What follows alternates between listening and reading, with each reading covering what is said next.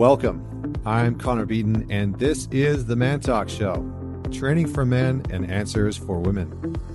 Now, joining me today is Gabe Kennedy, who is a co-founder of Plant People. He is an award-winning chef turned entrepreneur who grew up in Boulder, Colorado, where he developed an affinity for plant-based nutrition, sustainability, and alternative wellness approaches from a very early age. He began his career at the age of 14, working in local restaurants, and his passion for health led him to graduate from the Culinary Institute of America and Cornell University. A rising talent in the culinary world, Gabe won ABC's primetime cooking competition series, The Taste, was named visiting executive chef of Bon Appetit magazine, and reimagined the Little Beet restaurant as director of culinary and innovation. Which, by the way, Little Beet restaurant, if you are ever in New York, you should definitely go check out. Vienna and I have dined there a few times and absolutely love it. It's incredible, incredible food. And they're not even paying me to say that. So they're getting some free shout outs right now. This is like a TripAdvisor recommendation on the podcast. Anyway, Gabe and I dive into a few different topics. So in the beginning of the show, we talk a little bit about his background. He had a really terrible accident and injury early on in his life that caused him to have to heal and source out different forms and different modalities of healing. Luckily, his parents were both immersed in that space, in acupuncture and nutrition and health, I think massage therapy. And so he was really immersed in this space from a very, very early age. And so the beginning of the podcast, we sort of talk about some of these alternative healing modalities and why they're so important. And we very quickly get into the topic of CBD. And honestly, I'm not even kidding you. Gabe is by far one of the most studied and intelligent people that I have come across on the topic of CBD. And it's why I actually wanted to have him on the show. And this is going to be part one of a two-part series where we talk about hemp, CBD, and then THC. So this podcast specifically looks at CBD and the different types of CBDs, because I didn't even know, but there are a whole bunch of different types of cannabinoids. And so we kind of get into that. We talk about some of the science, some of the research. His company, Plant People, is one of the only companies that actually does very rigorous testing on the CBD products that they create. And it's all available on their website, which is actually amazing. So you can go and look and see exactly what's in their products. Again, he's not, the Plant People has not sponsored this podcast in any way. This is just a topic that I'm actually quite interested in, because as more cannabinoid products come out on the market, CBD products and THC products, there's not a lot of regulation. And it's sort of like the wild, wild west.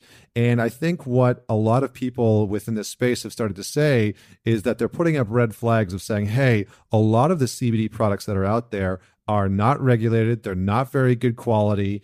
People aren't really labeling what they're putting in the products, and the consumer doesn't really know if they're getting a quality product or not. And so Gabe and I start to dig really deep into the cannabis space to help you, the listener, understand what the benefits of these might be from a health perspective, but also to start to differentiate between what some of the good products on the market are and what to look out for when you are potentially looking into the cannabis space, the hemp space. So this is part one of two.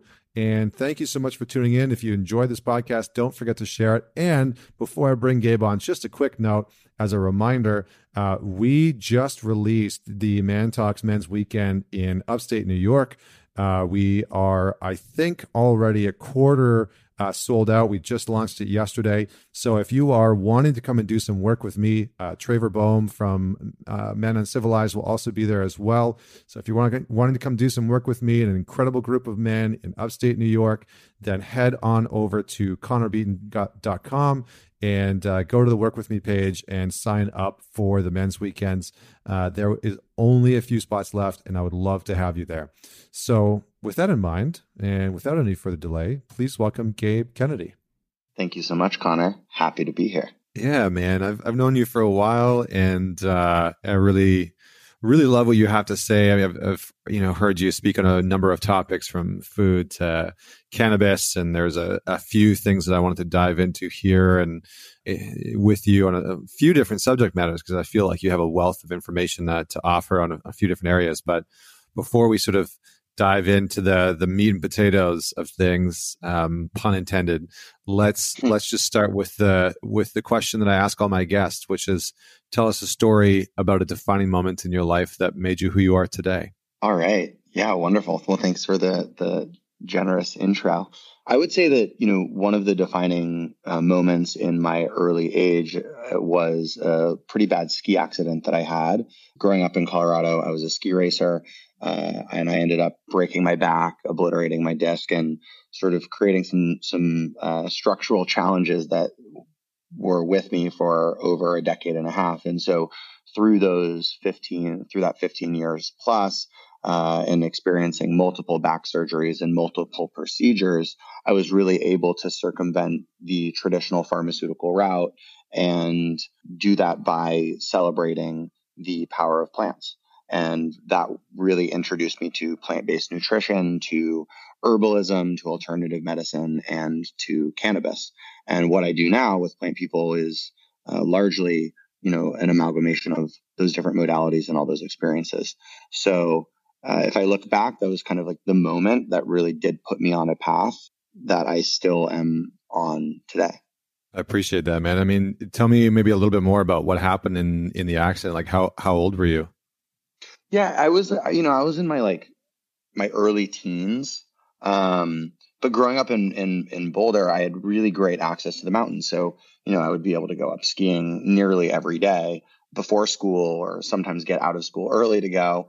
And I was training for the Junior Olympics, and I just sort of landed wrong. And it wasn't, this all of a sudden, it wasn't this ouch, I can't move. But it did progressively get worse over the next few days. And I remember waking up and not being able to put on my socks. Like, I couldn't sit up in bed, and I was in excruciating pain. And so my parents actually, carried me to the car, and I had to lay down, in the back seat as we drove, hours back home. And, that time I was actually able to I didn't actually have a surgery, but, a few years thereafter I did. I was playing soccer, and all of a sudden, it felt like something exploded in my back, and it became pretty bad. So, that happened a few times over the course of my young adult life. And, there's nothing like an injury like that to, reset and recalibrate and remember what's really important, and health is wealth. It's really everything. But it was, through that experience, I learned obviously the importance of health. I, was able to explore the power of plants. Both my parents are in alternative medicine. So my mom is an acupuncturist and Chinese herbalist. My father's a chiropractor and acupuncturist. But I really also learned the need to ask for help. And so that was a really kind of amazing silver lining, which was these realizations that we all need help, and being willing to ask for it when you need it is really powerful. Because prior to that, I was always used to doing things on my own, Yeah, man. I mean, we have an online group that I run for guys from around the world called The Alliance. And one of the guys in there just had shoulder surgery, and he's sort of like completely immobilized. And just on the call this morning, he was kind of chuckling about how this is sort of forced him into the space of asking for support. And he's, sort of acknowledging that that's a huge challenge that he had in the past, was just asking for help and asking for support. And he said, it's not, there's nothing like being forced into a situation where you can't put on your own pants, or, go to the bathroom by yourself. And so you're kind of like forced into this situation where you have to ask for help, but it can be not only very humbling, but very revealing about the power and the importance of getting support from the people around you. So totally. Can you and just give the listeners, who shows up for you? I think is a whole other level. Layer. Absolutely. Can you give a little bit of context to what it's like? Because I feel like back injuries are so prevalent. And I feel like a lot of people go through that, maybe not even just having a back injury, but having something that's sort of chronic going on within your body that's causing an immense amount of pain, and what that's like to be in that body. Because I think a lot of us have people in our lives that have a form of chronic illness or have back pain or shoulder or knee pain. And it's something that can really sort of plague the mind and be something that consumes us. And so what was that experience like for you when you were going through it, when that pain was there, and how did you start to cope with it? Yeah. I mean, I think fundamentally, like a back issue is fundamentally destabilizing, right? Like we talk about backbone, we talk about, sort of being able to stand tall. And that to me energetically really lies in the back. And so personally, having a back injury was largely destabilizing, not only from a physical perspective, but also from a mental and emotional perspective, and especially that happening at such a young age when I felt as though I should be extraordinarily healthy and vital. And, layer on the other context of both my parents being in, these healing modalities, it was somewhat ironic, but that I had to go through these things. But, it's something that I learned to live with, and I learned to listen to my body. I learned to understand what works and what doesn't work for me. Especially now as I'm a bit older, I can notice if I feel more inflamed after I'm eating a lot of, sugar or drinking alcohol or not really having a very clean diet. I'm able to recognize the movements and the activities that work well for my body and that don't work well for my body. And as much as I would love to just be a runner and and run and like be able to have that be my fitness regimen, it just doesn't really agree with me. And so I think that, the lessons that I've learned from this injury and being able to work through it over the, over a decade plus, is really being able to honor and pay attention to my own body and my own process, and then figure out ways in which I can support that that are in my control, right? What do I eat? How do I move? And how do I utilize, movement and nutrition and mental health to really overcome it? And that has... And also like reframing, I think pain is really interesting. And it's something that I've been exploring more with, I for so many years felt extraordinarily fragile. And what I have now felt in the last few years is I've felt much more strength. And that came from reframing being sore or, being sore, being in a little bit of pain as just simply getting stronger.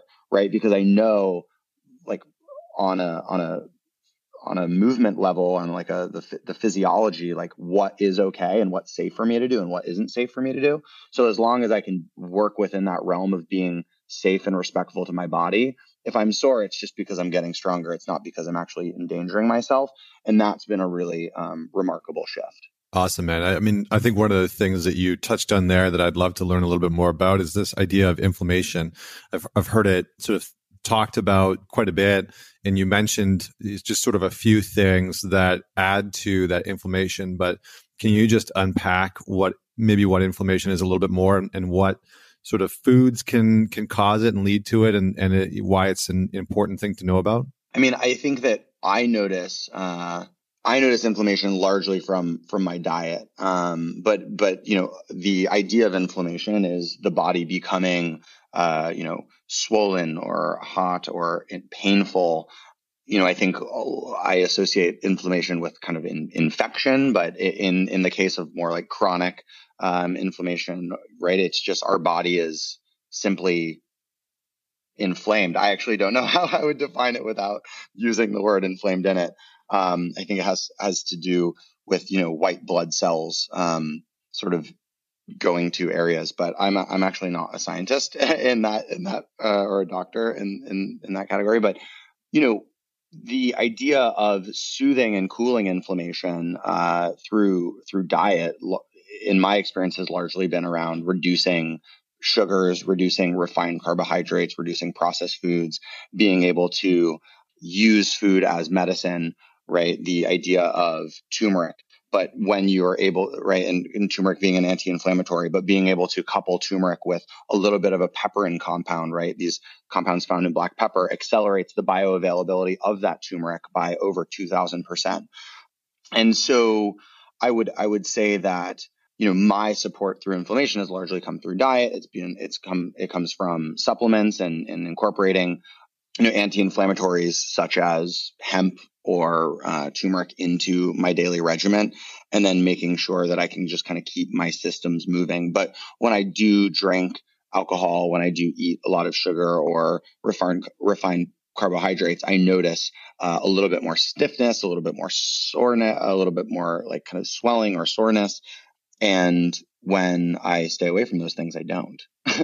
Does that answer your question? Yeah. No, I think so. I mean, it's one of those things where this is something that I started to learn quite a bit about just by being, you know, interviewing people on the show and tuning into my own body. And it's one of the things that over time I've learned is really sort of like a degenerative process that happens in our body, that when inflammation is present, it is harder for our muscles to repair. It's harder for our joints to function. I mean, it really has like a wide ranging effect. And I think you're right in the sense that, I've noticed it in my body as like heat, like actual heat.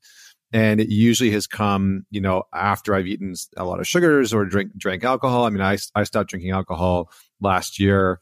So it's been a while since I drank, and I've never felt better. It like really is quite incredible. But from everything that I've started to read, like inflammation in the body is really a degenerative process that is not necessarily good for us. And so being able to work with that and notice where it's showing up is not only important, but then finding the food that we can eat that's going to help combat that inflammation. And so I know you mentioned turmeric there, but what are some of the other things that we can consume or take in that are going to help fight and combat inflammation? Well, yeah. And before I jump into that, the one thing, just kind of jumping off of your point, which I think is really interesting, when I think of inflammation, I probably should have led with this. When I think of inflammation, I actually think of the body simply being out of balance. Because if I apply the idea of inflammation even to my emotional state, right? Like I'm inflamed. I am upset. I am irritable. I am angry, right? It's just simply not being in tune and not being aligned.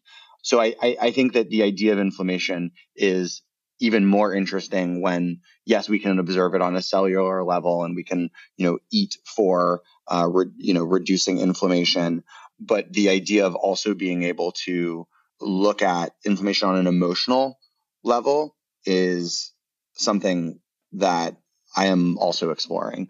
But yeah, I mean, I think like, what are the ways to cool inflammation? I think that diet is a huge, a huge opportunity, right? We can reduce inflammation by eating fewer inflammatory foods, and eating more anti-inflammatory foods.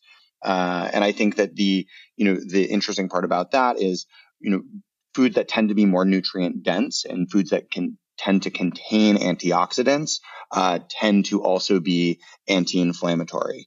So, you know, it really is about being able to introduce a balanced diet into your regimen where we're not over indulging with, you know, protein or animal proteins or carbohydrates or fats. We're able to, you know, ensure that we're getting the vitamins and the minerals and the fiber and all of the goodies that we know we need, right? So I would tend to avoid sugary beverages or refined sugars in general, refined carbohydrates.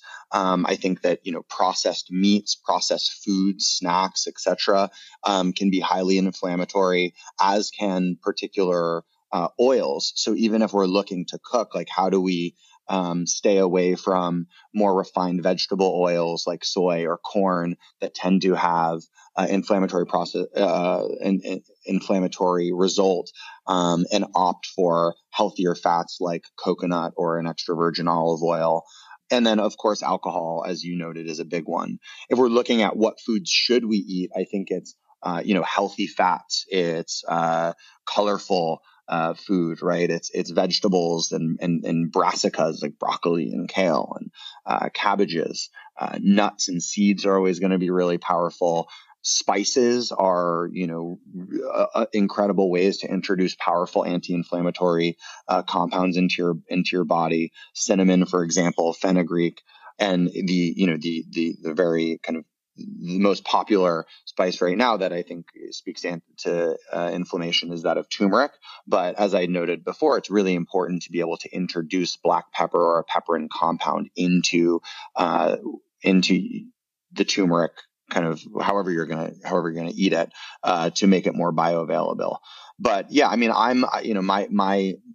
my go-to is always food. My second go-to would be supplements, and then. And I think that we have to also embody a routine that supports all of these habits, right? So making sure that we're moving our body and exercising, making sure that we're getting enough sleep, making sure that we're getting some sun on our face, and supporting our mental health through music or dance or human connection is also imperative, at least for me. Yeah, no, absolutely. I'm on board with that 100%. I'm curious. I do want to know a little bit more about what it was like to sort of grow up with two parents that were in, the sort of alternative medicine space or like holistic medicine space.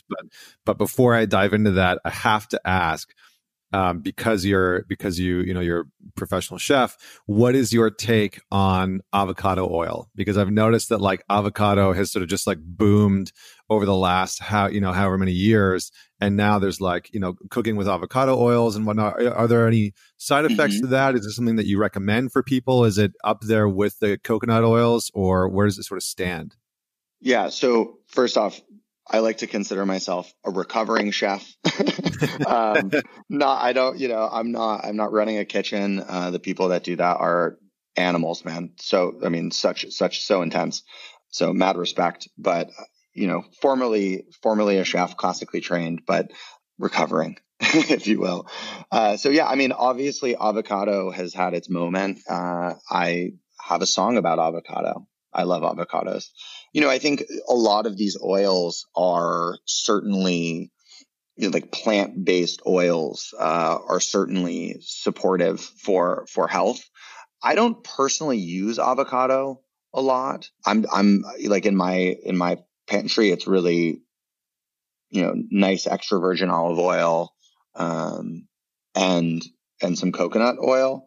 But I do like avocado oil. I think it tastes good. It's certainly a healthy fat. I believe that it has a relatively high smoking point. It's like above 500 degrees. So you can certainly cook with it.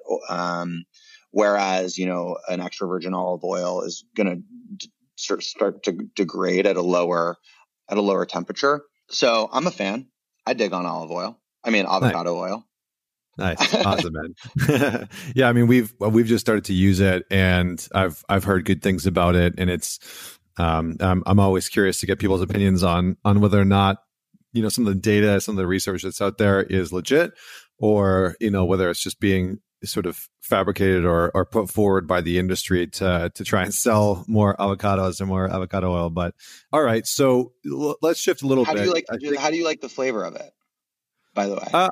I don't really notice too much of a difference. Like, we usually use it for making like stir fry and vegetables and whatnot. And honestly, like, I think that's part of the reason why I like it, is that it really doesn't have much of a flavor. And so it sort of allows the vegetables to stand out more. Whereas I feel like, sometimes olive oil, or some of the other oils that you can use, coconut oil especially, will have a very distinct flavor profile. And so, if you're going to use coconut oil to cook vegetables, that can sometimes be a little bit overwhelming and take over the taste of it.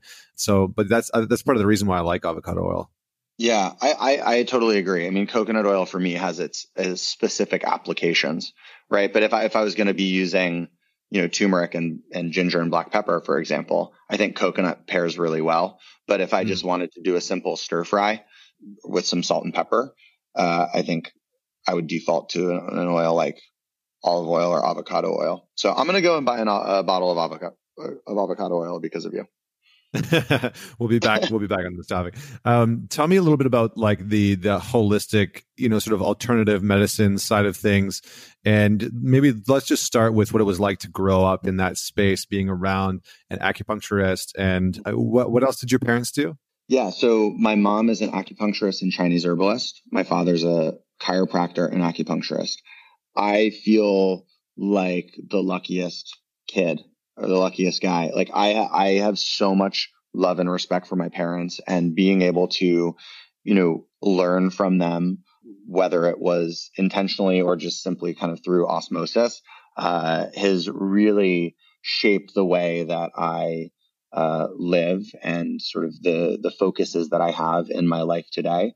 So I love my parents so much, and being able to, I was always in and out of the clinic. My parents always had a practice. They would practice together. And so I, would overhear a lot of interesting conversations, and I was able to, poke around all of the different herbal supplements or ingredients that they had and ask a lot of questions, and also be on the receiving end of those healing modalities, right? So whenever something was out of whack, I'd get it realigned. And I do think that more likely than not, set sort of a foundation of being very aware of my body.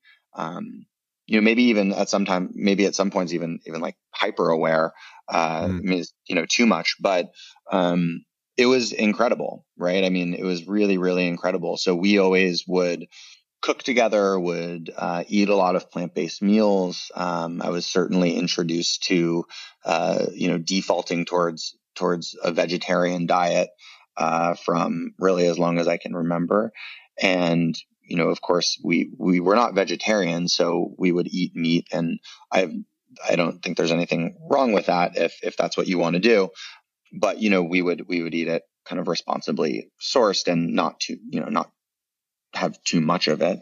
But yeah, I mean, I feel so grateful to have that kind of experience as a kid, and it really has been such a great foundation for what I do now with Plant People, and being able to create, of course, create products, but also be able to look at what we're doing in a very holistic capacity, holistic mindset, right? When we're talking about plant-based medicine or, alternative medicine or alternative medicine in general, in my experience, it's not a one-size-fits-all. It is very much personalized. It's very much looking at the holistic kind of looking at the whole environment and having a holistic approach to health. And so, yes, at Plant People, we create products that are rooted in hemp and call on a variety of different healing modalities, whether that's traditional Chinese medicine, Western herbalism, Ayurveda, so on and so forth. But we're also looking at ways in which we can impart knowledge and share other tools for wellness, and whether that's physical activity, meditation, or other kind of supplements, and also what the implication of our actions as a business are, right? How do we assume responsibility to building an industry that stands for equity and access and social justice and climate justice and works for everyone, not just a few people involved? How do we start, investing in agricultural systems that are supportive for all of the stakeholders? Not just looking at super high yields, but how are we sequestering carbon and building soil health? How are we ensuring we have an ecosystem that is encouraging biodiversity in both, plants and animals? How are we ensuring that we're responsible for our waste streams or the watersheds in which we're working with? So I think that the idea of this holistic practice and holistic systems has really permeated into what I do on a daily basis now. And I can kind of trace that back to, my parents and what I've been able to learn from them. I love it, man. And it sounds like that holistic approach has really taken root in what you do with your work today. I'm curious, through all these different modalities, It sounds like, one of the things that came up was sort of tapping into hemp and into the cannabis world. And I'm curious where the connection came with hemp and cannabis. Where did that come into the picture? Yeah. So when I had that injury as a kid, I was really looking towards these alternative solutions, right? So my parents were treating me. They were introducing me to herbs and herbalism. I was eating predominantly plant-based diets. And then, growing up in Boulder, there's a lot of cannabis. And so I started going out and experimenting with it. And it really was helpful. And it was particularly helpful when I was sort of integrating it into these other practices that I just noted. And so about 4.5 years ago, I just kind of lived my life and was doing things that felt good for me. And obviously working in and out of kitchens, it's very physically demanding. I needed to find ways of having sustaining my body and my mind through those high stress environments. And then about 4.5 years ago, I was on a hike with my now business partner, and it became very obvious that there was a lot of people in our community who were looking for, alternatives, who had heard about this thing called CBD and these things called adaptogens or nootropics, herbs, what have you, had really no idea what they were, certainly wanted to learn more and had no idea where to buy them. And so that was kind of my aha moment of saying, well, I actually have some experience here and it's changed my life. So why don't we explore what it looks like to be able to share this? And we began going to different hemp farms, and I began reaching out to a variety of practitioners, obviously starting with my parents, but then being able to, tap into their networks of people who were experts in different fields of herbalism or alternative medicine, and kind of picking and choosing. My philosophy is sort of maybe rooted in this chef mentality of being able to pick and choose the things that I most identified with and that I thought were kind of the most impactful. And so my role in creating all of these products has always just been to ask a lot of questions, to sort of challenge the status quo of each one of these modalities operating on their own and say, hey, we now can look back upon centuries and centuries of plant intelligence. How can we kind of handpick across these different modalities what we think moves the needle most, package them together in effective ways, and be able to have really positive customer outcomes? And so that's really what I'm doing now with it. Nice. And I want to dig into, CBD, the usages of it. But I'm curious if you can just unpack a little bit. You mentioned adaptogens and nootropics there before.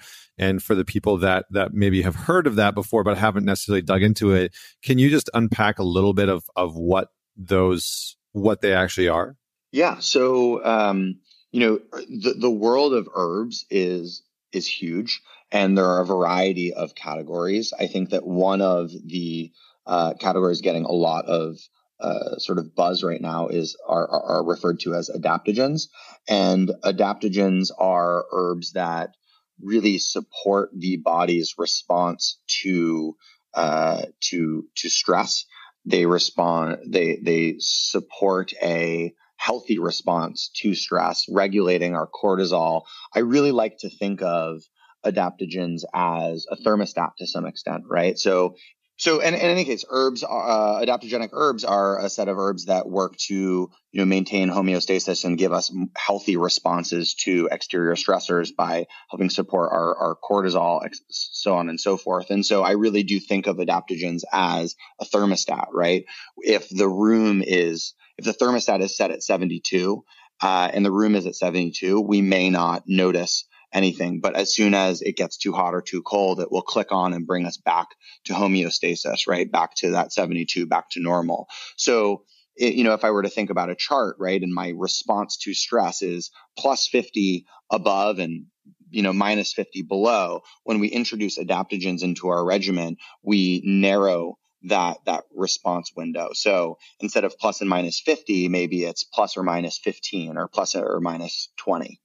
Right. So it just helps us manage these responses to stress. And adaptogens are actually quite specific. I think there are a lot of people referring to a lot of plants as adaptogens, because yes, many plants do have adaptogenic qualities or characteristics, but the term of an adaptogen was actually defined by a Russian toxicologist, and they have to really adhere to four specific characteristics. They're non-specific, they're non-toxic, they're normalizing, and they're nourishing.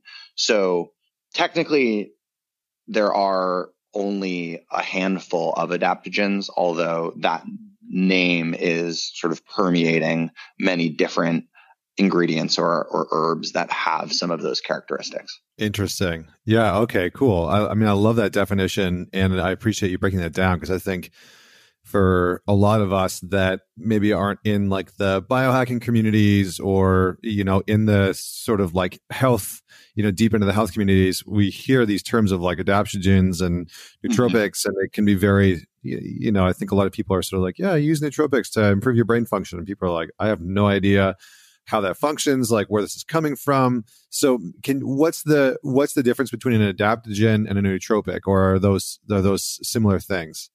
Yeah. So adaptogens are really working on, you know, as I noted, they're really working on modulating the release of stress hormones, right? And so there's a connection to your adrenal system, whereas a nootropic is geared towards cognition. And so nootropics are, you know, I operate in the world of herbal nootropics. So, you know, there are a variety of herbs across these different, you know, plant-based wellness, or, you know, these different modalities, right? I know I keep repeating that word, but, you know, there are a variety of plants that can support cognition, but there are also a set of nootropics that are much more compound-based and sort of, for lack of a better explanation, like produced in labs, right? So I really enjoy exploring the herbal nootropic world, right? So ginkgo, silostris, bacopa, gotu kola. These are different herbs that support, you know, mental clarity, focus, energy, cognition, retention, what have you. And then there's a whole other subset of different, you know, like more chemical compounds that would be defined as nootropics, but I don't necessarily have an affinity towards. Yeah. So more along the lines of like the stuff that's made in labs. Right. Right. Yeah. Okay. All right. Very cool. And so like if someone's going to start to look into using a nootropic, what would they use that for? Is it going to help mental functioning, clarity, like reduce brain fog? Like what do people need to know if they're going to go down the path of starting to look into an adaptogen or a nootropic? Yeah. So, and by the way, I actually just looked up in this book that I have like some of the more chemical nootropics, right? There's 1, 3, and 7 trimethylxanthine, right? Like that, they're extraordinarily hard to produce, and the are hard to sort of pronounce. But another name for that is caffeine, right? So it's kind of funny. There's these different veils that exist. But yeah, I think that look, if anyone is looking to begin exploring or experiencing adaptogens or nootropics, particularly through the herbal lens, I think it's important to note that these are plant-based solutions, right? And so with any kind of plant-based, with anything plant-based, right, it takes time. It takes practice. It takes regimen and patience and consistently incorporating this into your routine. It's not a pharmaceutical where you take a pill and you're going to feel like you're blasted to another planet. And so being able to look at these, you know, the incorporating adaptogens or nootropics into your daily experience is akin to meditation or yoga or any other kind of practice, right? I may feel great if I meditate once every few weeks. Oh, great, I did it. But the profound shift really happens when I begin to do that every day, or I begin to, you know, eat a salad every day.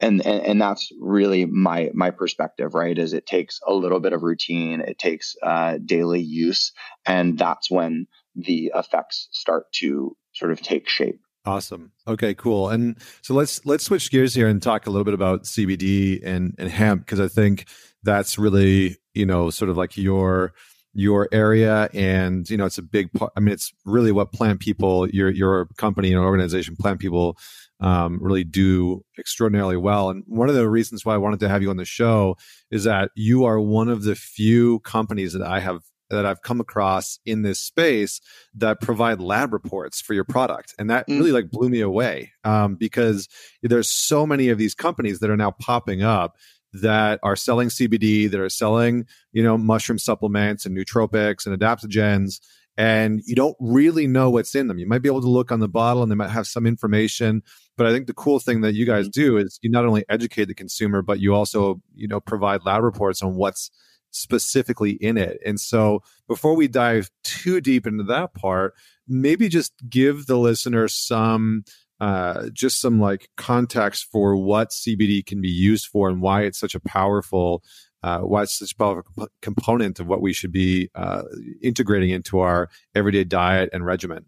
Sure. So CBD is one of, you know, 120 plus compounds that are found in cannabis, and cannabis is, you know, categorized into either hemp or marijuana based on one of those cannabinoids, which is THC, right? So anything greater than 0.3% THC is going to be considered marijuana. Anything less than 0.3% THC is going to be considered hemp. We operate within the hemp category.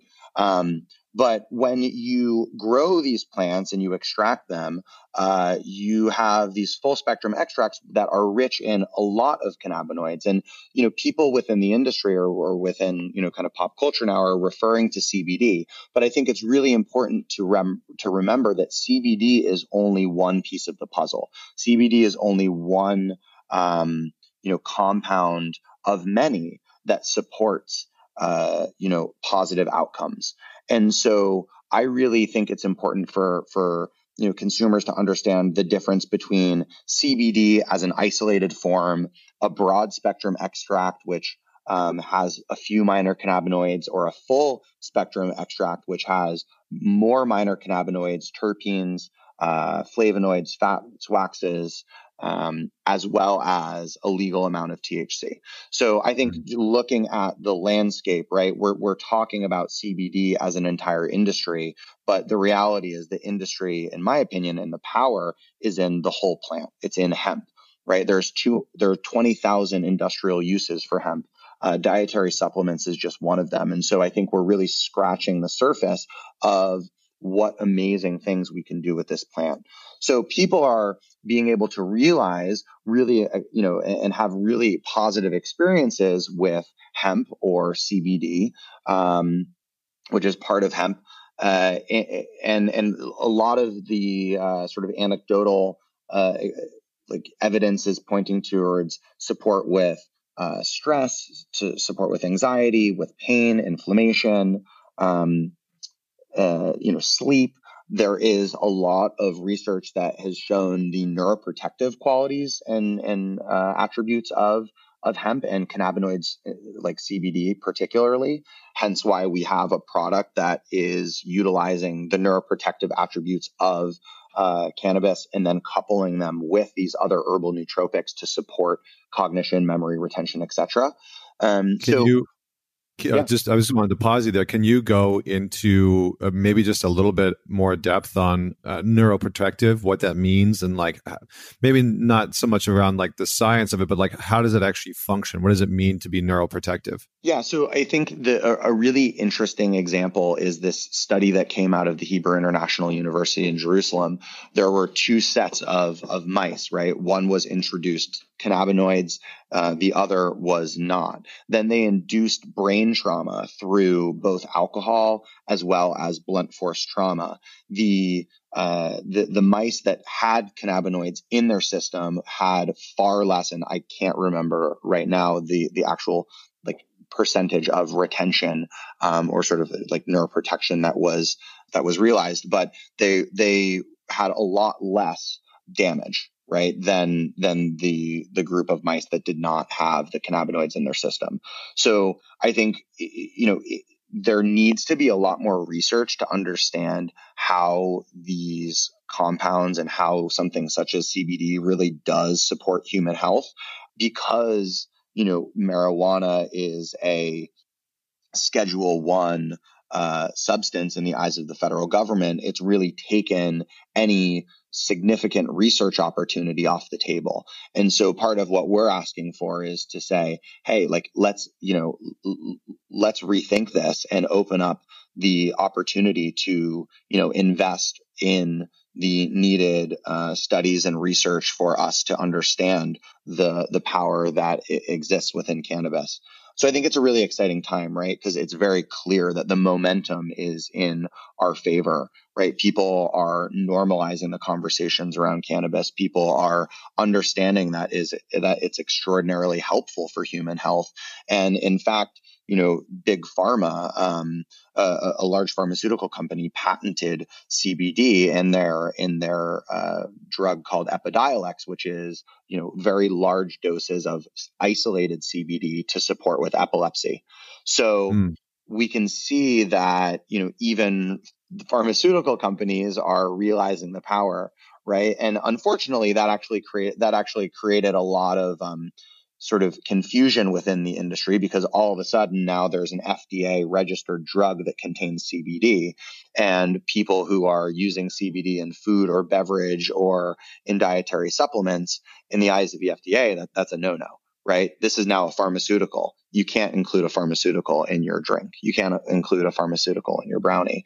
And that's why I think it's, you know, very important for us to realize that the power is not in that one compound, CBD, alone. Yes, there is power in it alone, but there is far greater power and opportunity in this plant as a whole, in being able to understand and leverage all of the compounds that are present in the plant, not just one, which is CBD.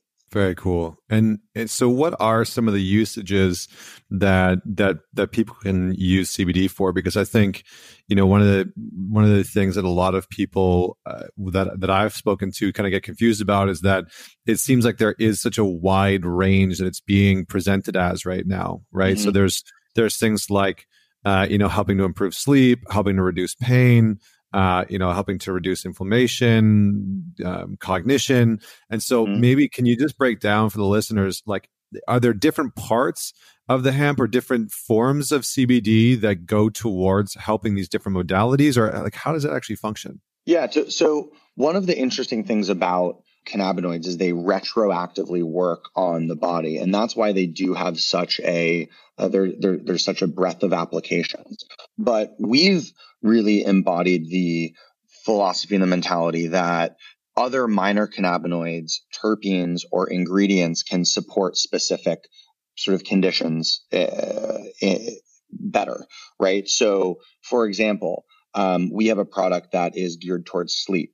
It contains CBD, but it also contains a compound called CBN, cannabinol, which is a very powerful compound for sedation and helping people sleep better, right? We also include terpenes, the volatile aromatic compounds that make a strawberry, or blueberry, blueberry, or raspberry, raspberry, right? Like linalool, which is in lavender, myrcene, which is in black pepper. And all of those applications have, all of those kind of inputs also have desired effects for helping calm people. If we're talking about pain and inflammation, yes, CBD is a very powerful anti-inflammatory, but so is CBG, cannabigerol, and CBC, cannabichromene. So our relief solution is really incorporating CBD as a backbone and introducing these other minor compounds like CBG and CBC in conjunction with turmeric, ginger, and black pepper and other, you know, anti-inflammatory terpenes to reinforce that specific solution. You know, a general kind of CBD oil, and I'm definitely talking about this through the lens of full spectrum, can be really impactful for helping people manage their daily, you know, stress and anxiety. And I say all of these with a major asterisk that I'm not making any claims, right? I think that it's important to understand that there does need to be more substantiated research. But anecdotally, this is what we're hearing a lot of support with. So I think that, you know, the people are looking to CBD to support with stress and anxiety, pain and inflammation. We're now kind of uncovering the abilities for it to support with brain health and neuroprotective qualities, the downstream effect of being less stressed out, right, or having less anxiety may mean that we can sleep easier, we can sleep better.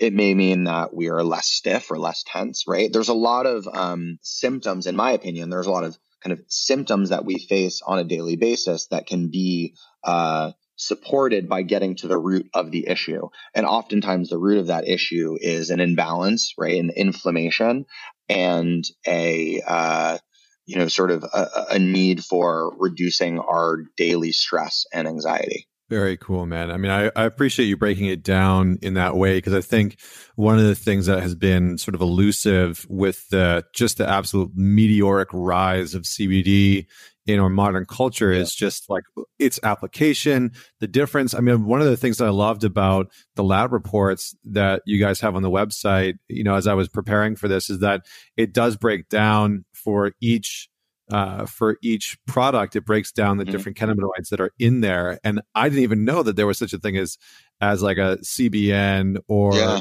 you know, like all these different types of cannabinoids. I was like, oh my God, like what is all this stuff? Well, you're definitely going to see it coming kind of out this year and the next. And I appreciate you saying that, because, you know, I do notice, right? I am a total like freak about this. I go onto every one of our, you know, competitors' websites and I look at the lab reports. And quite frankly, there are a lot of people who say that there are things in their product that are just simply not there, or they're there in far less quantities. So when we start talking about these minor cannabinoid profiles, which I think are kind of is the next wave of this conversation, they're actually pretty challenging to get. So we actually have to grow unique plant genetics with the intent of being able to optimize those minor cannabinoid profiles through a variety of extractions. And each one of our products goes through a different extraction to really get an optimized minor cannabinoid profile. And then we formulate and reinforce it with all these other sort of amplify it with these other inclusions, right? And so it's not something where you could just buy a general like CBD oil and expect it to be there, right? There's a lot of curation and there's a lot of intention and attention that goes into creating a product that has, you know, targeted and robust minor cannabinoid profiles. And so that's a conversation that I think is just kind of starting to happen on like in mainstream, but I'm excited to see how it evolves, because we're certainly big proponents of it. I also think that the barrier to entry for this category is relatively low, right? The opportunity for someone to create their own quote unquote CBD company is nearly non-existent, right? You can send someone a PNG with your logo and you can have, you know, however many bottles of a CBD oil tomorrow. The question is, what's in there? Does it really have what it says it has? Is it, you know, like what's the intention? And I think the next layer of that is, how is it farmed? Right? I mean, the unspoken reality, and I mean, it is spoken in certain communities, but of this industry is that it is not a new industry, right? It's a newly legal industry.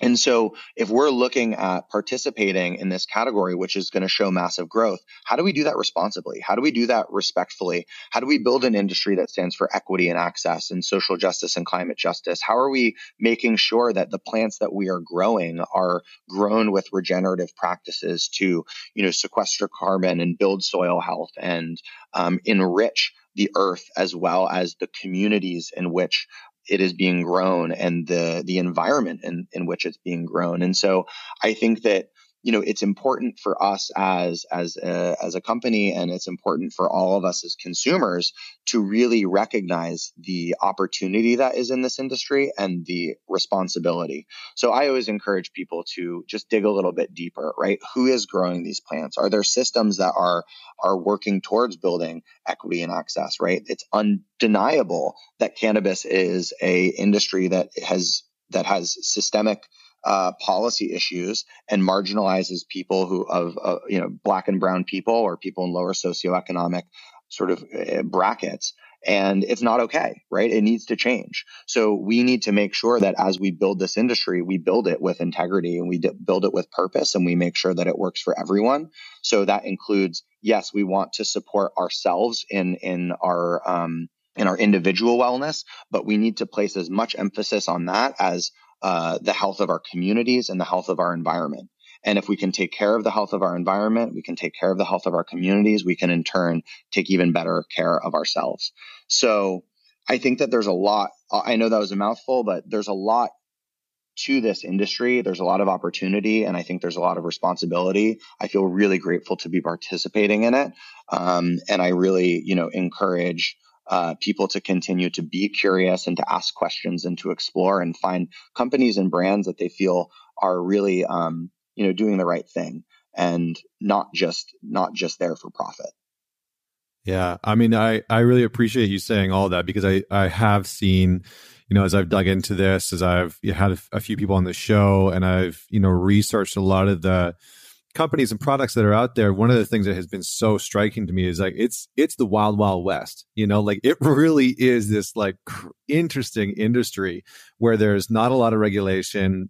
People are sort of putting out product where you don't really know what's in it. And I think that's one of the reasons. It really truly is one of the reasons why I wanted to have you on the show, because Plant People seems to be one of the few companies that I've come across that is really advocating for the industry, doing this properly and regulating it and informing people about the benefits and the differences between these different types of cannabinoids and their functions, and advocating for more research and just transparency.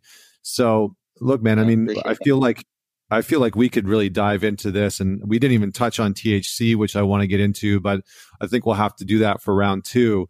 Just in terms of time here, because we're going to have to wrap up. But for the people that want to learn more about you, that want to educate themselves more on this topic, where can they learn more about you and more about Plant People? Yeah. So as always, follow us on social at Plant People, at Gabe Kennedy. Our website is www.plantpeople.co. Mine personally is my name, GabeKennedy.com. But yeah, we really appreciate the opportunity to be a resource, to answer questions, to dialogue, and just simply be a resource for people as they're navigating not only the category of hemp, but also plant-based healing in general. And whether or not you are, buying our products or interested in buying other products, feel free to reach out and ask questions. That's what we're here for. We're here to help, and we're here to be supportive in any way we can. So we welcome that opportunity. And thank you so much for having me, Connor. I really, really appreciate it. Yeah. I mean, I learned a lot, man. So thank you. Thank you so much for coming on the show. And for everyone that's out there, definitely check out Plant People's Instagram. I was on there today, and they were doing this thing on Tuesdays where they are, putting up questions and educating people, not just on cannabinoids and CBD, but really about health and wellness in general. It was really quite inspiring. So definitely check them out. We'll have the links to that in the bio on the website, so you can check them out there. And if you enjoyed this episode and somebody that's interested in this topic, feel free to fire it off to them, share it with a few people. And a huge thank you to everyone that has been supporting the podcast. We are well over 1 million downloads now, and just really appreciating all your support on a daily and weekly basis. So don't forget to leave a rating and review, share the episode. And until next week, this is Connor Beaton signing off.